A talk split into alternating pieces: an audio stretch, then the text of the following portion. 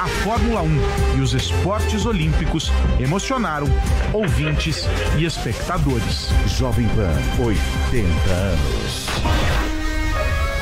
Olá,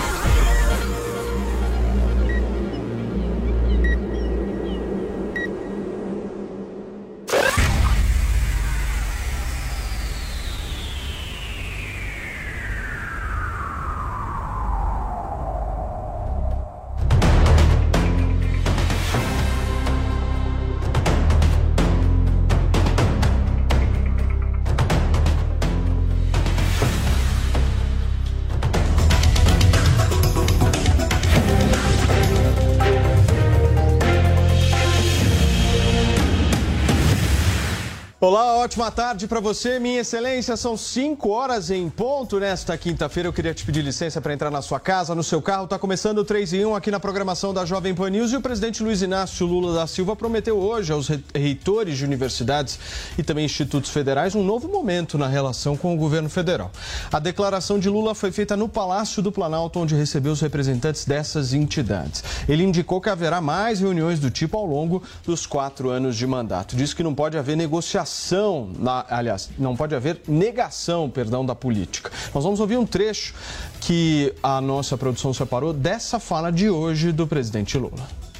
Não existe na história da humanidade nenhum país que conseguiu se desenvolver sem que antes tivesse resolvido o problema da formação do seu povo. Então, nós estamos começando um novo momento. Eu sei do obscurantismo que vocês viveram nesses últimos quatro anos e eu quero dizer que estamos saindo das trevas para voltar à luminosidade de um novo tempo. Tá aí a fala do presidente Luiz Inácio Lula da Silva hoje pela manhã numa reunião com reitores e também presidentes de institutos federais aí de educação. Deixa eu conversar com o nosso time, aliás, antes de conversarmos, deixa eu dar o boa tarde tradicional aqui a Jorge Serrão, Fábio Piperno, o nosso Cristiano Vilela. Senhores, vamos falar um pouquinho de educação no governo Lula, Vilela. Como é que você vê aí quais são as expectativas e as mudanças que o presidente deve promover nessa pasta específica? Boa tarde, Paulo. Boa tarde, Serrão. Boa tarde, Piperno. Boa tarde a todos que acompanham o 3 em 1 aqui na Jovem Pan. É, olha, com relação a essa questão né, da, da, educação, com relação a essa questão da guinada na educação que o governo Lula pretende adotar agora é, no seu dando início agora à sua política educacional para as universidades, é, me parece que, de um lado, é, o governo espera gerar uma maior valorização por parte é, da estrutura das universidades, da autonomia universidade, que é uma marca, inclusive, que já foi construída nos governos anteriores do Partido dos Trabalhadores. Tem um ponto que me chama a atenção, que eu pessoalmente sou o contrário e várias vezes fiz questão já de, de colocar esse posicionamento e que foi é, observado hoje na fala do presidente da República, é o de que vai retomar o, o, o, apreço ao primeiro lugar das listas tríplices para a escolha dos reitores. Eu, pessoalmente, sou contrário a listas tríplices de qualquer natureza. Eu entendo que cargos que são de competência do presidente da República são cargos que uh, o presidente da República não pode se furtar a essa escolha. Você chegar com o prato pronto apenas para o presidente da República sacramentar, você está tirando um poder que foi concedido pela Constituição ao presidente. Então, nesse ponto, na minha interpretação, o presidente da República errou. No mais, eu tenho certeza que as universidades terão mais autonomia e poderão desenvolver melhor o seu trabalho ao longo desse governo. Muito bem. Piperno, como é que você vê esse discurso? O Lula usa a palavra trevas né, para simbolizar o que foi o governo Bolsonaro na área educacional. Como é que você vê essa declaração? Paulo Matias, boa tarde, um abraço aos colegas, à nossa audiência. Eu acho que ele ele expressa o que a gente de fato viu, né?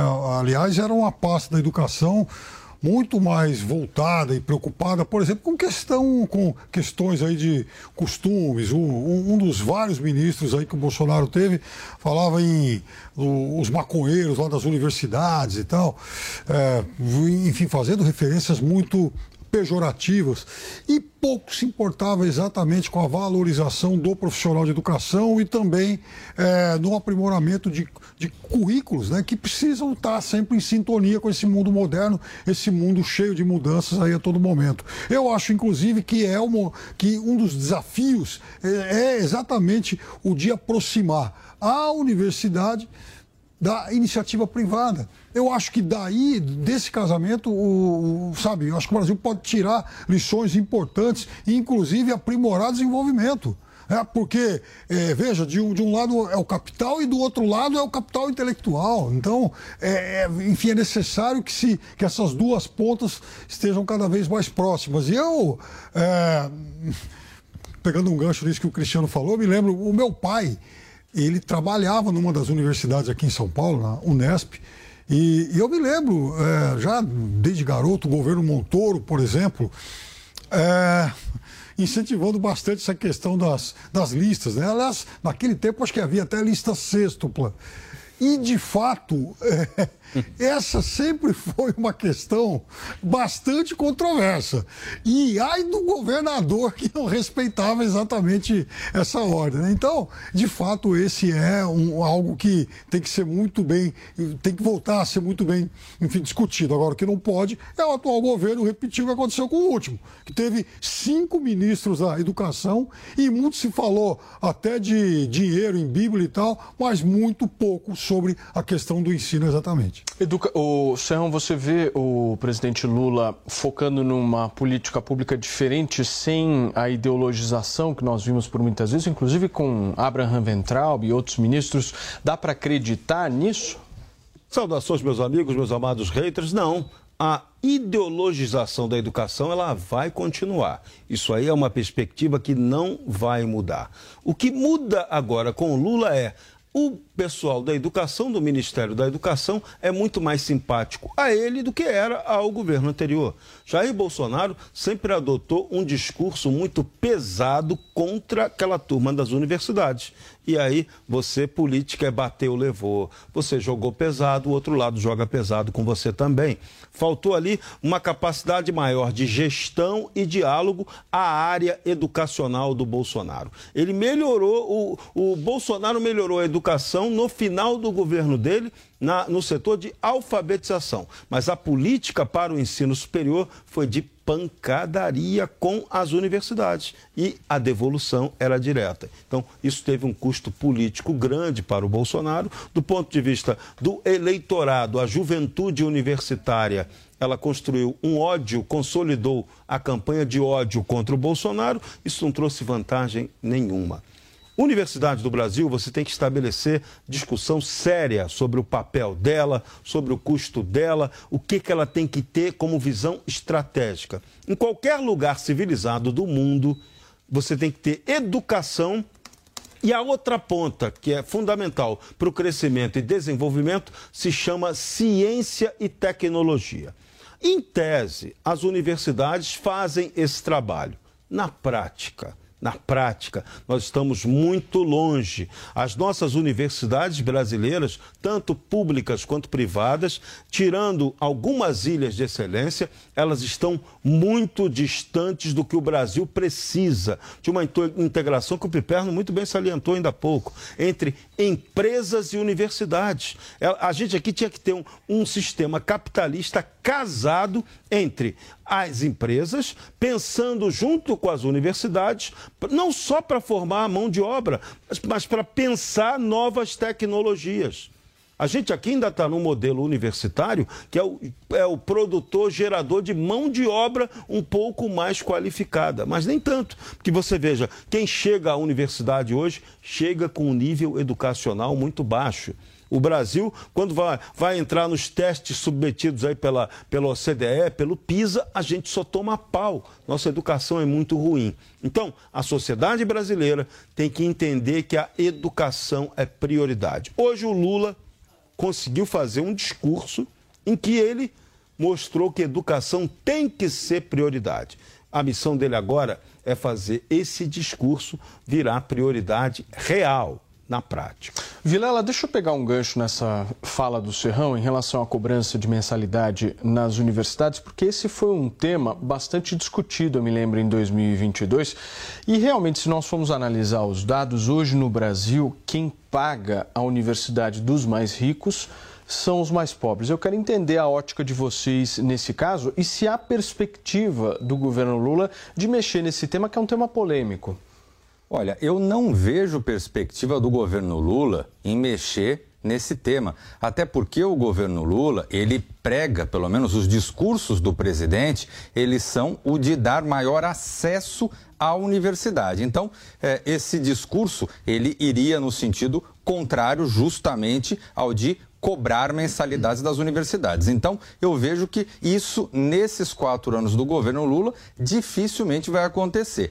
O que eu vejo um ponto interessante, aproveitando o gancho do que o Serrão comentou, é nós temos no Brasil uma realidade onde a universidade forma totalmente desfocada, totalmente sem dialogar com o setor produtivo, com o mercado de trabalho, com as necessidades que o país precisa.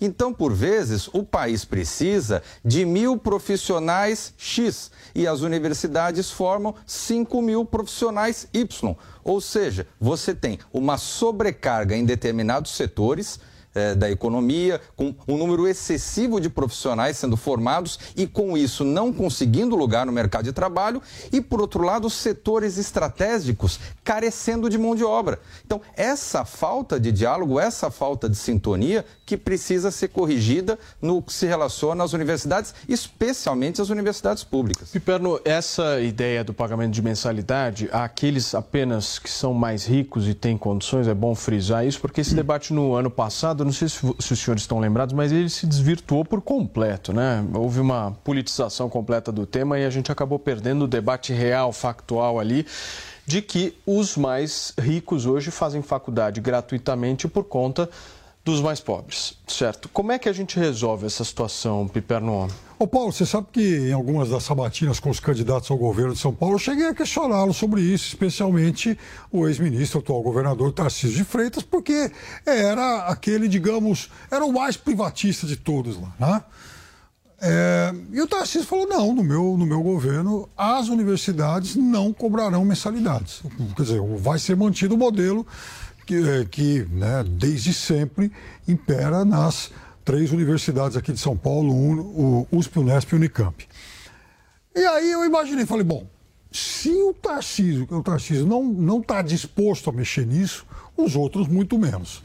Agora, Paulo, eu acho que esse assunto ele não pode ser encarado como tabu, porque, veja, e não estou defendendo aqui que se passe a cobrar mensalidades amanhã, mas eu entendo o seguinte. Vale gente, o debate eu acho que vale o debate para determinadas faixas de renda né, das, né, das famílias, das pessoas que estão lá usufruindo, cursando as universidades. Porque imagina o seguinte, né? Quer dizer, hoje você tem as melhores universidades do país, que são as públicas, e que elas atendem gratuitamente é, exatamente garotos, né, enfim, adolescentes que vêm, em muitos casos, da elite econômica. Então, sei lá, imagina o seguinte, o garoto que tem, que vem aí de uma família que tenha uma renda de 100, 200 mil reais por mês e estude na USP ou na Universidade Nacional de Brasília ou na Universidade Federal Fluminense, enfim.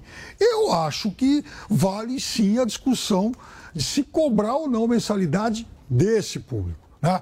Agora, isso teria que ficar muito bem restrito e muito bem determinado, né? porque senão daqui a pouquinho abriu a porteira, abriu o dique e passa a cobrar todo mundo. Outra coisa, a gente tem, por exemplo, em São José Carnon, dos Campos... Só, só antes desse seu raciocínio, um complemento. Você acredita na intenção, na vontade política deste governo de mexer nesse tema? Zero. Zero, mas eu acho que em outros estados. Ou seja, esse tema não vai prosperar no Eu Brasil. acho que não vai. Eu, eu conheço, por exemplo, as universidades estaduais do Paraná, de Londrina e Maringá. Essas cobram mensalidades há décadas. Então elas têm um modelo diferente desse praticado aqui em São Paulo. Eu citava a cidade de São José dos Campos, porque lá, ainda na década de 50, foi instalado um polo de desenvolvimento e de estudos aeronáuticos. Então, é, tem o CTA O, depois fizeram lá, foi, foi lá que nasceu a Embraer e também o ITA. Então, veja, é todo um complexo aeroespacial, isso é muito importante. Como, por exemplo, em São Bernardo do Campo, que é o berço da indústria automobilística, é também onde está instalada a Faculdade de Engenharia Industrial. Então, eu acho que o Brasil tem que pensar nesses modelos exatamente para integrar o investimento e educação com o capital privado que vai usufruir dele. Piperno, só fazendo uma observação nessa sua fala, você falou em São José dos Campos, foi a cidade em que Felício Ramon, que hoje é vice-governador do estado de São Paulo de Tarcísio Gomes de Freitas, foi prefeito. Então, Exatamente. teria aí uma certa viabilidade justamente por conta disso. Né? Por favor, Serrão, uma avaliação sua sobre essa questão, que ela é encarada como tabu na sociedade. Com certeza. E esse debate é um debate que eu defronto com ele, acompanho ele desde o começo da década de 80. A gente tem que pensar, a questão não é se paga mensalidade ou não. O ponto fundamental é como eu posso conseguir recurso para manter a instituição universitária sem que ela dependa totalmente dos cofres da União. Isso é possível? A resposta é possível sim. E aí o problema não é dinheiro, não é mensalidade. A questão é que recurso eu trago. Mas para isso você tem que ter aí o que o Piperno acabou de falar e o que eu estava defendendo anteriormente. Você precisa ter uma universidade ligada ao setor produtivo. Não é dependente do setor, do setor produtivo, é ligada a que ela vai pesquisar, ela vai gerar receita, ela vai ganhar dinheiro, por exemplo, criando patente, fazendo pesquisa, investimento em ciência e tecnologia. O problema do Brasil hoje para retomar o crescimento e o desenvolvimento é justamente a nossa pobreza intelectual na área de ciência e tecnologia. O nosso baixíssimo investimento. A gente é uma porcaria nessa área de ciência e tecnologia. Ah, vão dizer, não é avançado. Mentira. Mentira. A gente é ultra subdesenvolvido na área de ciência e tecnologia. Então, na hora que o Brasil acordar que ele tem que partir para essa área, como a China fez, e que ele tem que entender que tem que haver uma geração de receita da iniciativa privada, investindo também em simbiose com o ensino universitário e com a formação fundamental, aí a educação se torna algo autossustentável. Ela tem quem pague por ela, gerando benefício direto para a sociedade. Mas enquanto a gente ficar na visão Estado dependente, de que eu tenho que gerar dinheiro, custear aquela universidade, que cada vez custa mais, a conta não vai fechar nunca. A gente vai, ser, vai ter sempre as universidades como tem hoje, pires na mão, pedindo recurso ao governo federal. Então, esse modelo nosso é que tem que mudar e tem que ser discutido. Agora, perspectiva disso mudar agora? Muito reduzida, chance mínima, diria menos 13. Gente, olha só, vamos sair um pouquinho da educação e partirmos para a cultura. Afinal de contas, a ministra Margarete Menezes anunciou o desbloqueio de quase um bilhão de reais da Lei Rouanet. Esse dinheiro estava retido desde o início do ano passado. Ao todo, serão liberados até o final do mês 968 milhões de reais que haviam sido captados como patrocínio a projetos artísticos. A Lei Rouanet permite que empresas e cidadãos eh, que apoiem ações culturais deduzam parte do imposto de renda. A medida beneficiará 1.946 projetos culturais em todo o país. A pasta também informou que nos primeiros 18 dias de governo, a Secretaria de Economia Criativa e Fomento Cultural liberou cerca de 62 milhões de reais do valor bloqueado a 353 projetos. Coloca o nosso time na tela de novo, Edu, porque esse é um outro tema interessante. Aliás, o programa de hoje, vocês estão parecendo até candidatos, Piperno. Vote Piperno para deputado. Quem sabe um dia, hein? Quem sabe, hein? Isso. Imagina vote Serrão, seria maravilhoso. Mas enfim, deixa eu voltar aqui à nossa, à nossa discussão. Esse é um outro tema que eu acho que é um tema é, que talvez possa ter sido perdido aí nos últimos anos por debates é, que tenham algum tipo de fundo de verdade, mas que foram levados muito a narrativas, a narrativas políticas utilizadas de ambos os lados. Né? De um lado, dizendo o seguinte: olha, toda a verba da Lei Rouanet é utilizada para aquilo que a gente chama de mamata cultural, ou seja, entrega para os artistas e os artistas eles vivem de acordo com a Lei Rouanet. E do outro lado também, houve uma certa cegueira, meu querido Fábio Piperno, em relação à corrupção que houve dentro dessa lei, ao favoritismo, né, a um certo conluio, a, uma certa, a um certo apoio a um determinado grupo específico de artistas que só recebia uh, dinheiro via essa lei. Como é que a gente consegue equalizar isso e chegar num denominador que seja um denominador minimamente racional nessa história? Né? Porque uh, a verdade, pelo menos creio eu, ela não está com nenhum desses lados. Há uma lei que incentiva a cultura no Brasil, só que ela precisa ser bem utilizada, né? A lei é ótima, criada, aliás, por um grande embaixador, um homem da cultura, enfim, falecido há algum tempo, o diplomata Sérgio Paulo Rouanet, ainda no governo Collor de Mello. Vejam bem, isso não é uma criação, por exemplo, do governo do PT. Sérgio Paulo Rouanet foi ministro, foi era secretário da Cultura do governo Collor. Naquele tempo não tinha o status de ministério. Então, a lei é ótima, ela foi mexida, ela foi é, alterada aí no, nos anos seguintes. Mas o problema não está exatamente no texto, o problema está exatamente na malversação do dinheiro que escoava. Então, de fato, houve muita mamata, sim, e isso precisa ser corrigido, e mais do que isso. É, é, o, esses excessos, esse, é, esse mau uso, essa malversação, tinha que ter sido punida. Agora, não, veja, você não mata, enfim, você não tem que matar a vaca para matar o carrapato. Então não tinha que acabar a lei para punir exatamente quem fez mau uso dela. Esse foi um dos desvios, digamos, de avaliação que ocorreram nesses últimos anos.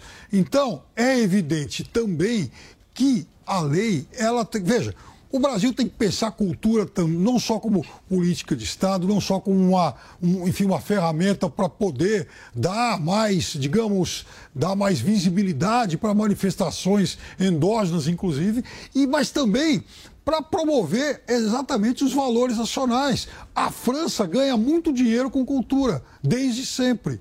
Né? Então, o Estado francês ele faz um bom uso disso. O Estado brasileiro jamais conseguiu fazer. Então, a lei é boa. Agora, a gente tem que criar instrumentos para que ela consiga realmente potencializar tudo que ela é capaz de fazer. Serrão, a lei é boa? A lei é boa e tem só, você não tem só a lei Rouanet que é a Lei Federal de Incentivo à Cultura. Você tem também leis estaduais e, em vários municípios grandes também tem a Lei Municipal de Incentivo à Cultura. Qual é a questão dessa, dessa lei? A lei tira de você, ela, ela dá isenção fiscal parcial para quem colabora, para quem aceita fazer, fazer bancar atividades culturais, tá? Então, você faz um projeto, esse projeto é levado para o Estado, o Estado aprova o projeto e autoriza você, o artista, a captar o dinheiro. O que, que aconteceu com a Lei Rouanet? O problema da Lei Rouanet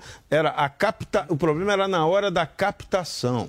Na captação é que houve favorecimentos. Então, isso aí era para ser corrigido. Não era para você acabar com a Lei Rouanet. Era só acabar com favorecimento na hora da captação. Empresas estatais, por exemplo, beneficiavam os amigos do rei. Então a turma faturava em cima disso. Isso aconteceu, isso foi real. Então, isso é o que não pode acontecer. Então, não, não caberia matar a lei, criticar a lei, porque a lei é interessante. Ela, ela permite que você faça projeto cultural. O, o, o, ponto do debate era: aquele projeto cultural que era proposto e aprovado pelo Estado, pela máquina estatal, era um projeto relevante? Essa é primeira pergunta. Segundo ponto, cabe ao Estado, à máquina estatal, dizer o que é cultura e o que não é? Isso para mim soa um pouco de fascismo. Tá? Isso é fascismo. É o Estado querendo controlar a atividade cultural. Tecnicamente, isso é fascismo. Então, isso eu já não vejo com bons olhos. Então, acho que pode haver, você pode ter uma lei de incentivo à cultura que facilite a captação do recurso de maneira honesta, com prestação de conta, Já, já, e, e, a contrapartida, que é fundamental. A contrapartida do projeto é que tem que ficar muito clara, porque você está tendo, o Estado está abrindo mão de uma arrecadação, de uma fatia de arrecadação, para que tenha o benefício. O benefício acontece ou, ou aquele dinheiro captado só vai para o bolso do empresário artista. Então, são debates que não ocorreram. Agora, a lei de incentivo é muito boa. Todas elas são excelentes. Agora, Vilela, do ponto de vista prático, a gente vai ver esse debate sendo uh, colocado no chão de uma maneira fria, organizada, ou a gente vai ver uma postura do governo mais ideológica, retornando aquilo que nós vimos no Brasil? Como é que você enxerga? Olha, infelizmente no nosso país, a gente não aproveita o lado bom de se ter uma oposição e de se ter questionamento às políticas públicas. Então, quando se tem uma oposição apontando falhas, apontando defeitos, ela deve ser utilizada no lado positivo para quem está na gestão, para que faça eventualmente as correções de rumo. Então, independente do aspecto, se um determinado projeto, por exemplo, a Lei Rouanet, é, independente de ser o um, um, um lado, alguns setores da sociedade acham muito bom, outros setores da sociedade acham ruim, independente do aspecto técnico. É importante que o governo, à medida que vai é, voltar a, a, aplicar recursos volumosos nessa área, que ele tenha mecanismos de avaliação e mecanismos também de garantia de que o dinheiro vai atingir a finalidade a qual ele está sendo empregado. Então, você não, quando se trata de dinheiro público, é importante se ter um cuidado redobrado com a questão do recurso e que se tenha uma avaliação da efetividade. Política pública, ela tem que ter efetividade. E isso tem que ser medido. Então, eu vejo que as críticas à Lei Rouanet tem que servir para a construção de mecanismos que venham a aprimorar a política cultural no Brasil.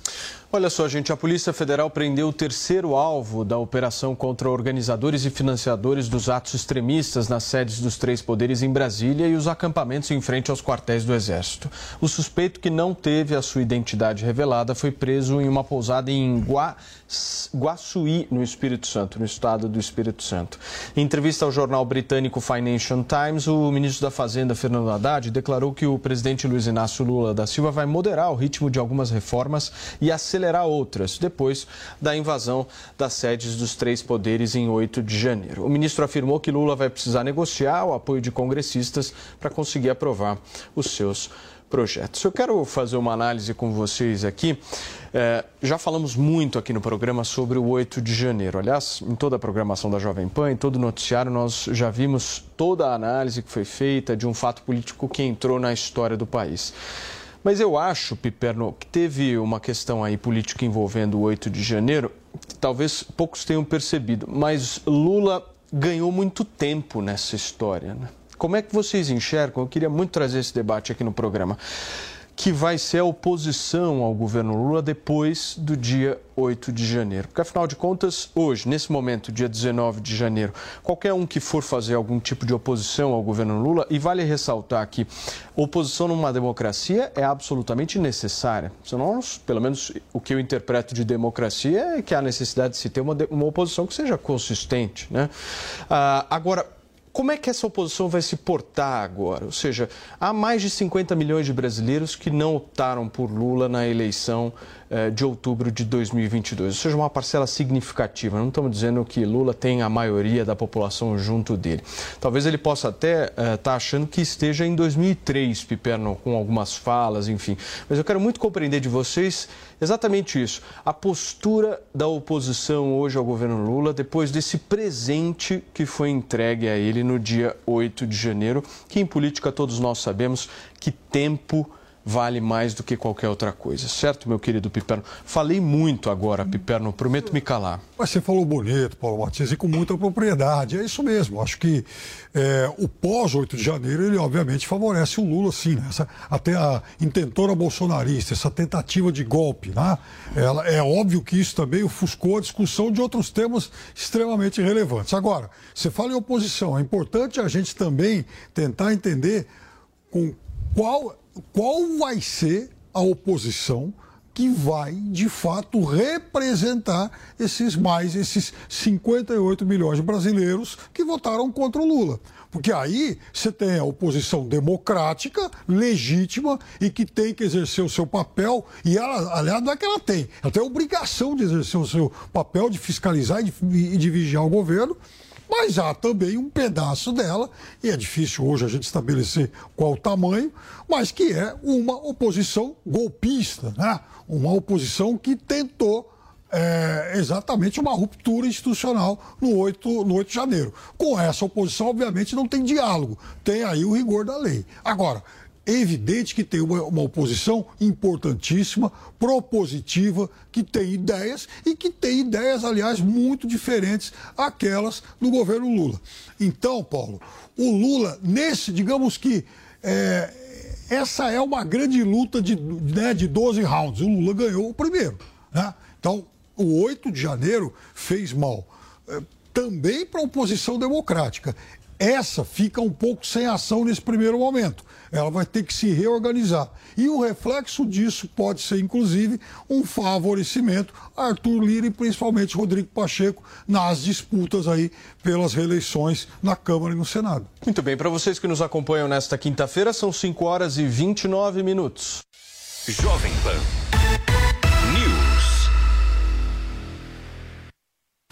Jornal da Manhã. Tiago Uberreich e Adriana Reide comandam o jornal de maior audiência do país e trazem entrevistas e as análises do time de comentaristas da Jovem Pan. Jovem Pan. É, com certeza esses questionamentos vão. Muitos médicos optaram por se calar. Esta é a campanha real. Jornal da Manhã. Todo dia, a partir das seis da manhã, aos sábados às sete e aos domingos, a partir das oito da manhã. Jornal da Manhã. Jovem. Olá Brasil, chegou o grande dia. O curso Toro de Ouro 2 está no ar com mais conhecimento sobre o mercado financeiro. Agora você vai dominar outros indicadores que vão te ajudar a investir melhor o seu dinheiro. Se junte aos milhares de alunos do primeiro curso e aprenda a montar a sua própria carteira de investimentos. Acesse a newcursos.com.br e faça a sua inscrição no curso Toro de Ouro 2. N-I-U cursos.com.br. Vai, Torinho! Diante do cenário atual, onde vivenciamos uma alta disseminação de doenças, é necessária a adoção de hábitos de limpeza mais rigorosos. Para auxiliar a higienização da sua empresa, a Gocil oferece soluções completas com inovação e excelência operacional. A Gocil integra tecnologias e profissionais qualificados, com um modelo de gestão desenhado especificamente para a rotina do seu negócio. Para saber mais, acesse gocil.com.br ou ligue 11 2678 0600. Gocil, a maneira mais segura de confiar. Jovem Pan News. A informação na velocidade que você precisa. E aí, tá embarcando no mundo de apostas esportivas e não sabe por onde começar? Então conheça o vaidebob.com. Simples, fácil e intuitivo, o site te oferece as melhores odds do mercado e tem mais. Nas redes sociais, arroba vai de Bob, você tem postagens diárias sobre as principais disputas e dicas para fazer aquela fezinha. Muita gente acha que apostar é um bicho de sete cabeças, mas agora que você tem o Vai de Bob, fica relax. Então já sabe, na dúvida, vai de Bob. Jovem Pan, 80 anos. O incêndio do edifício Joelma, em fevereiro de 1974, é até hoje uma cicatriz na história de São Paulo. Em meio à tragédia, a população soube naquele dia, mais do que nunca, que podia contar com a Jovem Pan. O trabalho marcado pelo jornalismo ágil de prestação de serviços recebeu o consagrado Prêmio ESSO. A missão de informar está no DNA da Jovem Pan o ouvinte e o espectador sabem que a emissora continua sendo referência. Jovem Pan, 80 anos.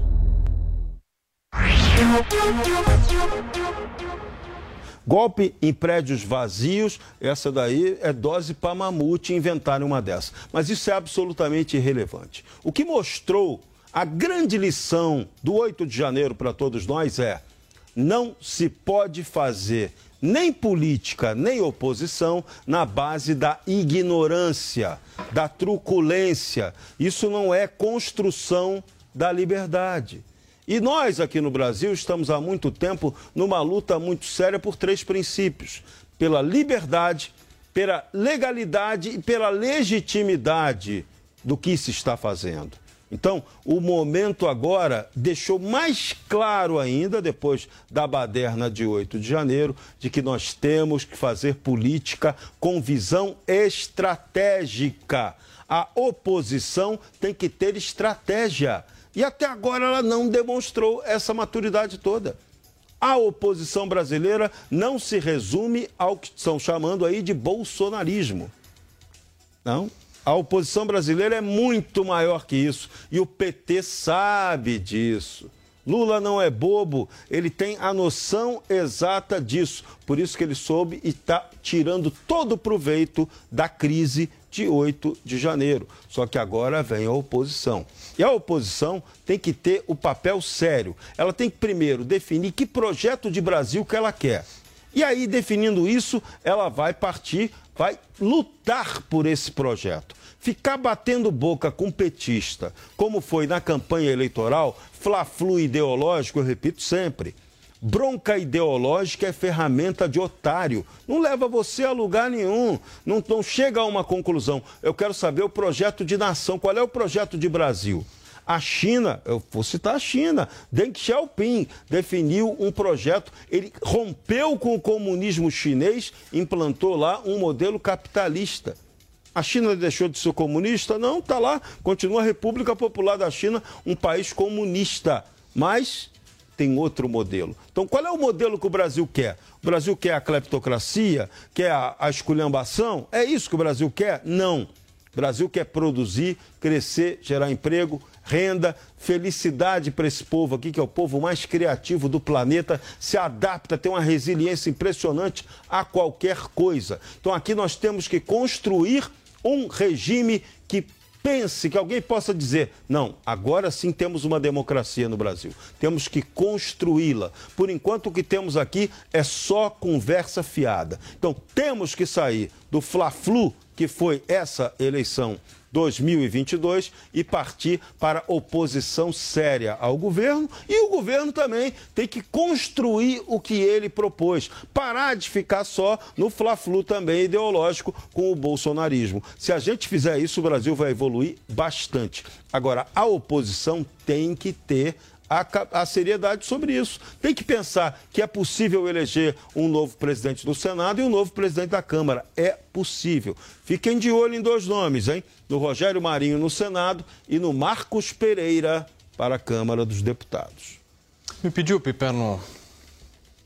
Não, não pedi, mas já que a bola pingou, né? De fato, a gente não, a gente não teve assim, digamos.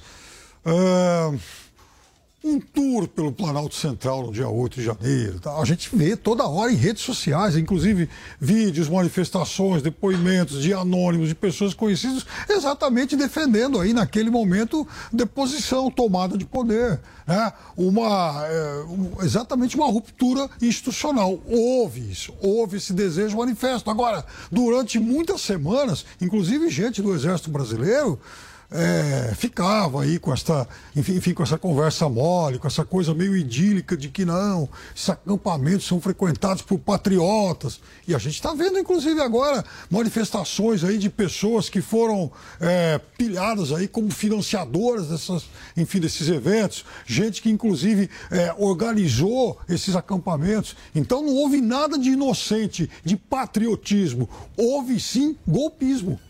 Vilela, por favor. É, eu, eu, eu procuro separar muito bem uh, as manifestações que ocorreram, que ocorrem em todo o Brasil, é, dos atos que aconteceram no dia 8 de janeiro. Então, os atos que aconteceram no dia 8 de janeiro são atos inaceitáveis, praticados por pessoas que cometeram crimes. Isso é uma coisa. Outra coisa é a livre manifestação de cidadãos, nos quais, quando você tem milhares de pessoas se manifestando sobre qualquer coisa, é natural que você tenha gente de bens, no, gente de bem no meio e gente que não preste, gente que queira coisa errada. Então, a, o que eu vejo, o que eu sinto é que a grande maioria das pessoas que se manifestou em algum momento se manifestou de uma forma pacífica, se manifestou. É, muitas vezes a gente até pode discordar do que a pessoa se manifestou. A gente pode até é, querer, querer é, é, de uma forma veemente, né, que, que esse tipo de prática não aconteça. Agora, o fato é que as pessoas exerceram o seu direito constitucional à livre manifestação, à sua liberdade de opinião, de uma forma pacífica. Agora, aqueles que praticaram atos violentos, aqueles que praticaram condutas criminosas ou que de alguma forma deram meios para que isso acontecesse, esses sim têm que ser punidos.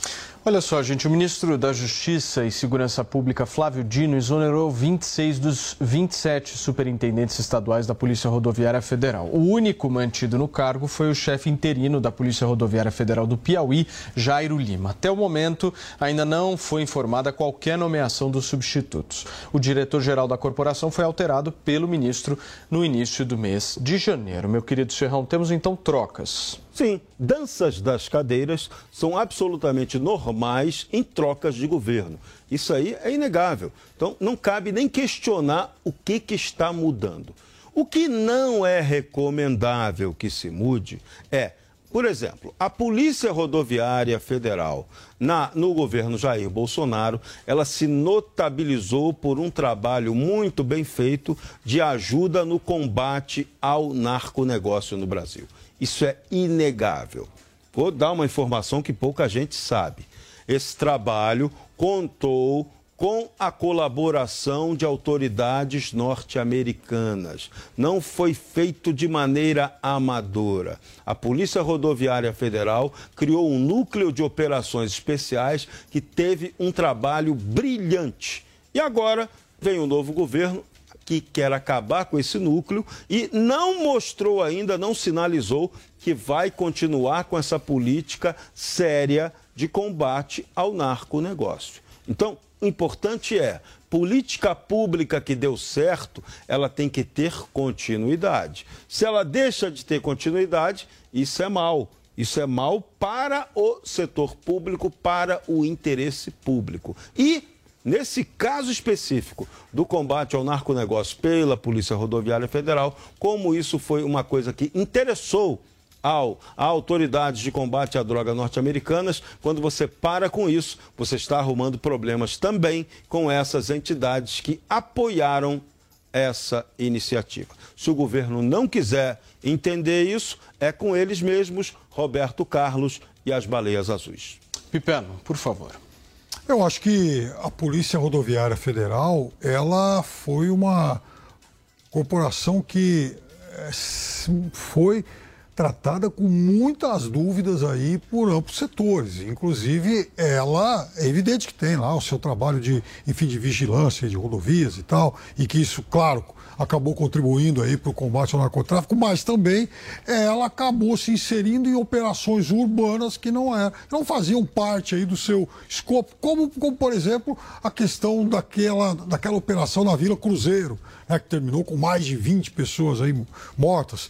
Essa operação agora, no, no, no dia do segundo turno, no dia 30 de outubro, que até hoje é muito mal explicada de bloqueios em estradas de regiões onde o presidente Bolsonaro tinha é, dificuldade eleitoral, né? E aquilo também, naquele momento, pegou muito mal. Então, foram vários momentos em que essa corporação recebeu muitas críticas. Agora, de fato, as mudanças, elas são naturais. Mudou o governo, muda, muda a chefia e muda aí também os líderes regionais. Sempre foi assim. E eu espero que as polícias, não só a rodoviária federal, mas também a Polícia Federal, continuem mostrando a mesma eficiência de outros tempos. Aliás, a Polícia Federal, por exemplo, deve muito aí, lá no passado, ao delegado Paulo Campelo, ainda na fase do Márcio Tomás Bastos, saudoso ministro, quando, inclusive, essas operações elas foram bastante ampliadas. Agora, uh, Vilela, do ponto de vista de confiança, é muito complexo até para o presidente Lula trabalhar com uh, uma corporação da qual ele não confia, né? Como é que você vê isso? Olha, Paulo, ele tem manifestado nos últimos dias, de uma forma incessante, essa desconfiança com relação a alguns setores dos militares, com relação setores da polícia. É, eu vejo que uma troca com esse volume, né, de 26 dos 27, é, isso fica muito claro que há uma certa desconfiança com relação a uma parte expressiva da corporação. É, nós temos trocas aí em outros setores, nós temos o presidente abrindo mão aí de uma série de militares em diversos postos próximos dele. Então, isso demonstra essa desconfiança. O que eu vejo é que é compreensível que nesse primeiro momento ele de fato queira colocar pessoas que ele confie ok, é sua prerrogativa, isso ele deve fazer. Agora, vai chegando logo mais, acho que a hora que fizer essa, já fizer essa recomposição dos cargos principais, vai chegando logo mais o momento de, na turma do Deixa Disso, entrar em campo. Ministro Múcio é muito jeitoso, especialmente no que se trata na relação com os militares, é, essa, que a turma do Deixa Disso entre em campo e faça com que não tenha mais esse tipo de discurso esse tipo de problema, até porque as Forças Armadas, as polícias federais, Polícia Rodoviária Federal, elas estão a serviço do país, da, são instituições a serviço do país, então não deve ser politizada essa questão. Muito bem, gente. São 5 horas e 44 minutos e o Ministério das Relações Exteriores divulgou que o diplomata Sérgio Danese será o novo representante do Brasil na ONU, a Organização das Nações Unidas, com sede em Nova York, nos Estados Unidos. A função de representante do Brasil na ONU é atualmente exercida pelo também diplomata Ronaldo Costa Filho, indicado em 2019 pelo então presidente Jair Bolsonaro. Atual embaixador do Brasil no Peru, Sérgio Danese já foi o número 2 do Itamaraty, embaixador brasileiro na Argentina e também na África do Sul. A designação de Danese como novo embaixador do Brasil na ONU será analisada, inclusive, pelo Senado Federal. O Brasil é um dos 51 membros fundadores da Organização das Nações Unidas, criada em 1945 e signatário da Carta da ONU, considerada pela entidade o documento mais importante da organização. Serrão, me traça um perfil de Sérgio Danese, por favor. Sem novidades, é um cara de carreira do Itamaraty. Então, vai exercer o papel diplomático normal que sempre pautou a diplomacia brasileira. Uma diplomacia que opera na conciliação e não gerando confrontos com os outros países. O Brasil tem que ter, tem que ser no mundo o líder o líder de todas as negociações que levem à paz, à cooperação. Essa sempre foi a tradição do país. Por isso que o Brasil é o primeiro a falar na ONU, porque ele teve naquela época com Oswaldo Aranha, quando a ONU foi criada, o nosso chanceler Oswaldo Aranha foi o expoente que mostrou o quanto o Brasil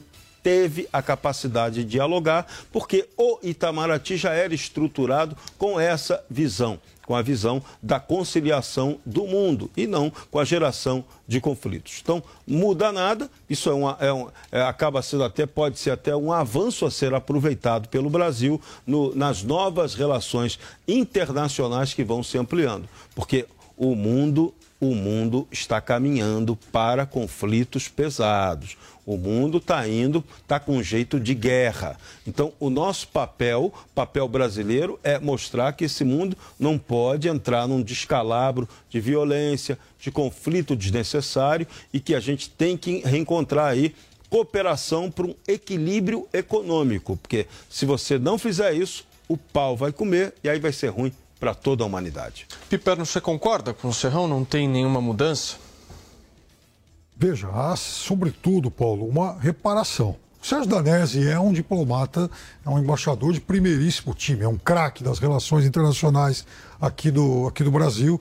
Tem uma carreira importante, inclusive já serviu também em Washington, Londres, mas no período do governo que saiu, né, que não se caracterizou, obviamente, por dar muita importância, dar a correta importância à diplomacia.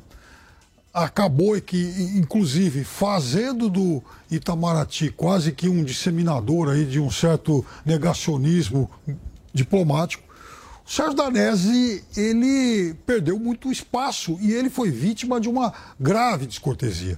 Ele era o embaixador do Brasil na África do Sul, foi nomeado aí em 2020, se não estou enganado. E um ano depois ele foi obrigado a deixar o seu posto, algo pouco habitual, né, para ceder o lugar para quem? Para Marcelo Crivella. É, o Crivella, aquele mesmo, ex-prefeito do Rio de Janeiro, amigo do presidente Bolsonaro. Bolsonaro deu um bico em um importante diplomata, em um importante servidor de carreira para nomear o Crivella que não conseguiu tomar posse, que não conseguiu assumir o posto, porque ele não recebeu a concordância, o, o aceite lá do governo da África do Sul. Então o Brasil ficou durante algum tempo, inclusive, sem um embaixador. E aí o Danese, então, foi deslocado para o Peru, um posto né, de é, uma importância apenas, apenas relativa. Então agora ele volta a assumir protagonismo. É um embaixador, é um diplomata importante em um lugar de destaque na diplomacia brasileira. Vilela, eu quero uma análise sua sobre essa alteração. Olha, eu vejo que o presidente Lula é natural que nesse momento ele coloque é, pessoas que venham a, a, imprimir a forma política. Vilela, posso te interromper? Nós estamos com um pequeno probleminha no seu microfone. Eu vou aproveitar, Edu, se você me, me permitir, eu vou para um rápido intervalo comercial enquanto a gente ajusta o microfone do nosso queridíssimo Cristiano Vilela e na volta tem o comentário dele sobre Sérgio Danese agora na ONU. Não sai daí. Jovem Pan 10 News. Os destaques da última hora em reportagens ao vivo, direto das principais cidades do país. Política, tecnologia, agronegócio, economia, com a visão de quem é especialista no assunto. Fast News. Fast News. De segunda a sexta, a partir das dez e meia da noite. 24 horas. Notícia, informação, serviço. Esta é a Jovem Pan News. E aí, tá embarcando no mundo de apostas esportivas e não sabe por onde começar? Então conheça o vaidebob.com. Simples, fácil e intuitivo, o site te oferece as melhores odds do mercado e tem mais. Nas redes sociais, arroba vai de Bob, você tem postagens diárias sobre as principais disputas e dicas para fazer aquela fezinha. Muita gente acha que apostar é um bicho de sete cabeças, mas agora que você tem o Vai de Bob, fica relax. Então já sabe, na dúvida, vai de Bob. Sabia que o Brasil é o maior produtor e exportador de soja do mundo e movimenta mais de 70 bilhões de dólares por ano? Com o curso de comercialização de soja e milho da Nil, você pode fazer parte do mercado que mais cresce no Brasil. Esse curso é ideal para você que quer trabalhar com trading de soja e milho no mercado financeiro e para você que é produtor e quer potencializar os lucros com sua safra. Acesse a niucursos.com.br e garanta a sua vaga. Jovem Pan News. A informação na velocidade que você precisa. Quem é da década de 90 já conhece o Pense Bem, né? Agora ele voltou e é computador de verdade. O notebook Pense Bem é perfeito para te acompanhar em todos os lugares, seja trabalhando ou até mesmo se divertindo com vídeos e séries. Possui sistema Windows e processador Intel com imagem HD e teclado luminoso e um acabamento todo em metal para você curtir com muita tecnologia e diversão. Acesse www.tectoy.com.br e garanta já o seu. Você, conectado com a informação, rádio e internet. Jovem Pan News. A Jovem Pan News chegou à TV e para assistir a nossa programação é muito fácil. Se você tem TV por assinatura, procure pelo canal 576 na NET, Claro TV, Sky e DirecTV Go. Pelo canal 581 na Vivo TV ou também pela Oi Play. Já na parabólica é só sintonizar o canal 7 digital. Mas se você quiser assistir na palma de sua mão, no celular ou tablet, é só baixar o Panflix na sua loja de aplicativos e assistir 24 horas no mundo todo. Jovem Pan News.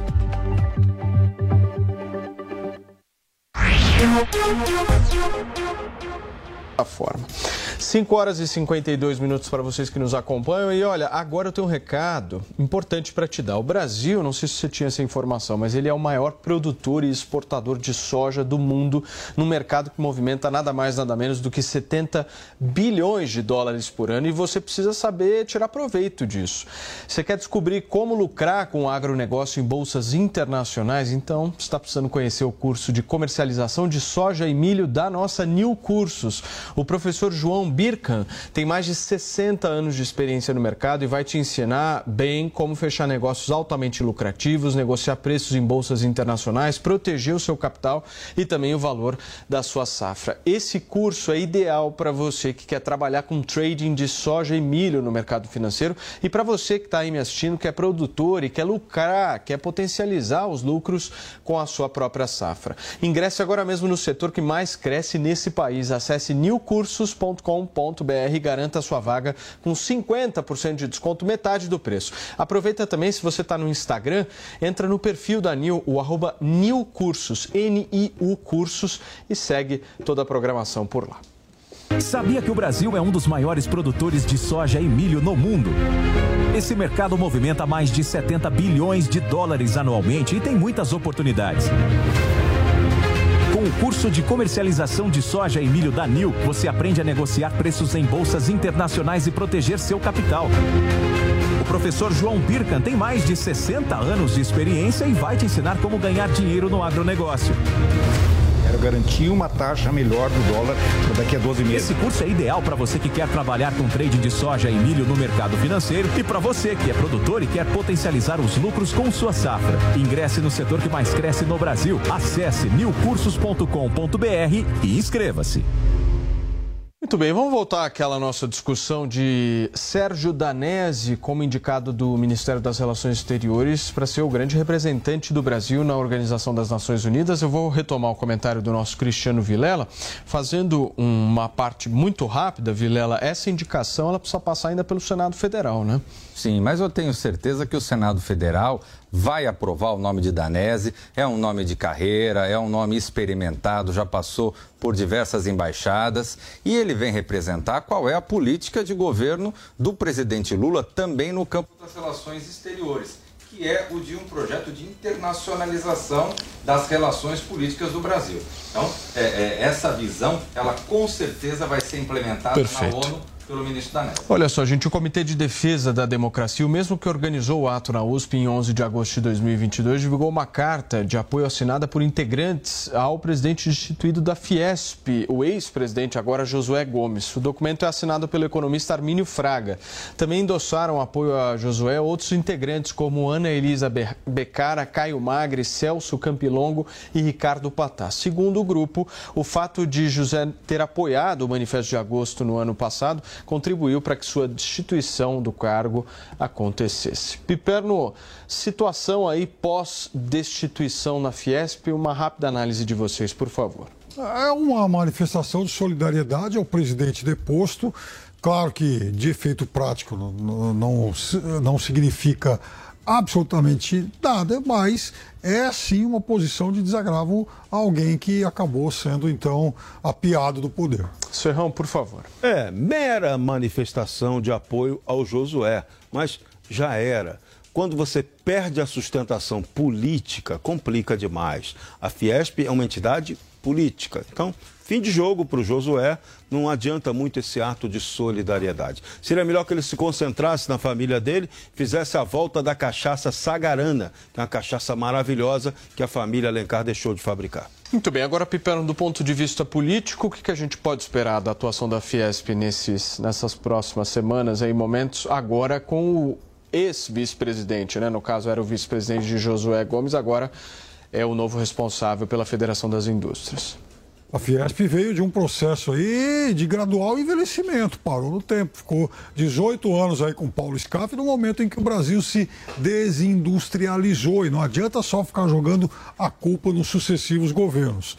É fato que o empresário, o industrial brasileiro nesse período também ficou muito acomodado e não se preparou para integrar cadeias globais de produção. Então, vamos ver se agora é, eles abram os olhos, porque é, politicamente ganharam o jogo. Né? E aí, É. Serrão? É, eu insisto naquilo que eu já falei aqui. Nós precisamos, nossos empresários precisam definir qual é a política industrial para o Brasil. Todo mundo fala, mas na hora de fazer ninguém faz. A gente só vê reclamação chiadeira do empresário. Então, já que a Fiesp é a entidade que os congrega, coloque essa entidade para tratar, para debater política industrial viável. Ficar só ali naquele esquemão bacana do sistema S, isso aí não é bom para o Brasil, não, e péssimo para os empresários. Agora, do ponto de vista político, o que, que a gente pode esperar de Paulo Scaff, Piperno? Novos voos ou agora uma, uma aceitação maior em relação ao poder político que ele exerce dentro da Fiesp? A gente pode esperar aquela célebre e antológica manifestação do que a gente encontra no romance Il Gatopado, o Leopardo. Né? É preciso que as coisas mudem para que tudo continue sempre igual. E aí, Serrão? É, e aí que Paulo Scaff vai ter que reconstruir toda a política que ele já teve dentro da Fiesp. E a gente tem que lembrar, né? Quem elegeu o Josué Gomes da Silva foi o grupo dele que deu apoio, deu sustentação para a escolha do Josué. E agora esse mesmo grupo derrubou o Josué. Então tem que haver ali na Fiesp uma concertação política. De novo, o que interessa para o país é um país industrializado, com visão concreta de competitividade no mundo e não o que temos hoje. O que temos hoje é mediocridade. A indústria brasileira vai para o saco se continuar nesse ritmo. Muito bem, deixa eu agradecer a audiência de todos vocês junto com a gente na tarde desta quinta-feira. Ao Fábio Pipela, o Jorge Serrão, o Cristiano Vilela. Nós nos vemos amanhã, sexta-feira, às 5 horas da tarde. Tchau. A opinião dos nossos comentaristas não reflete necessariamente a opinião do Grupo Jovem Pan de Comunicação. Realização Jovem Pan News.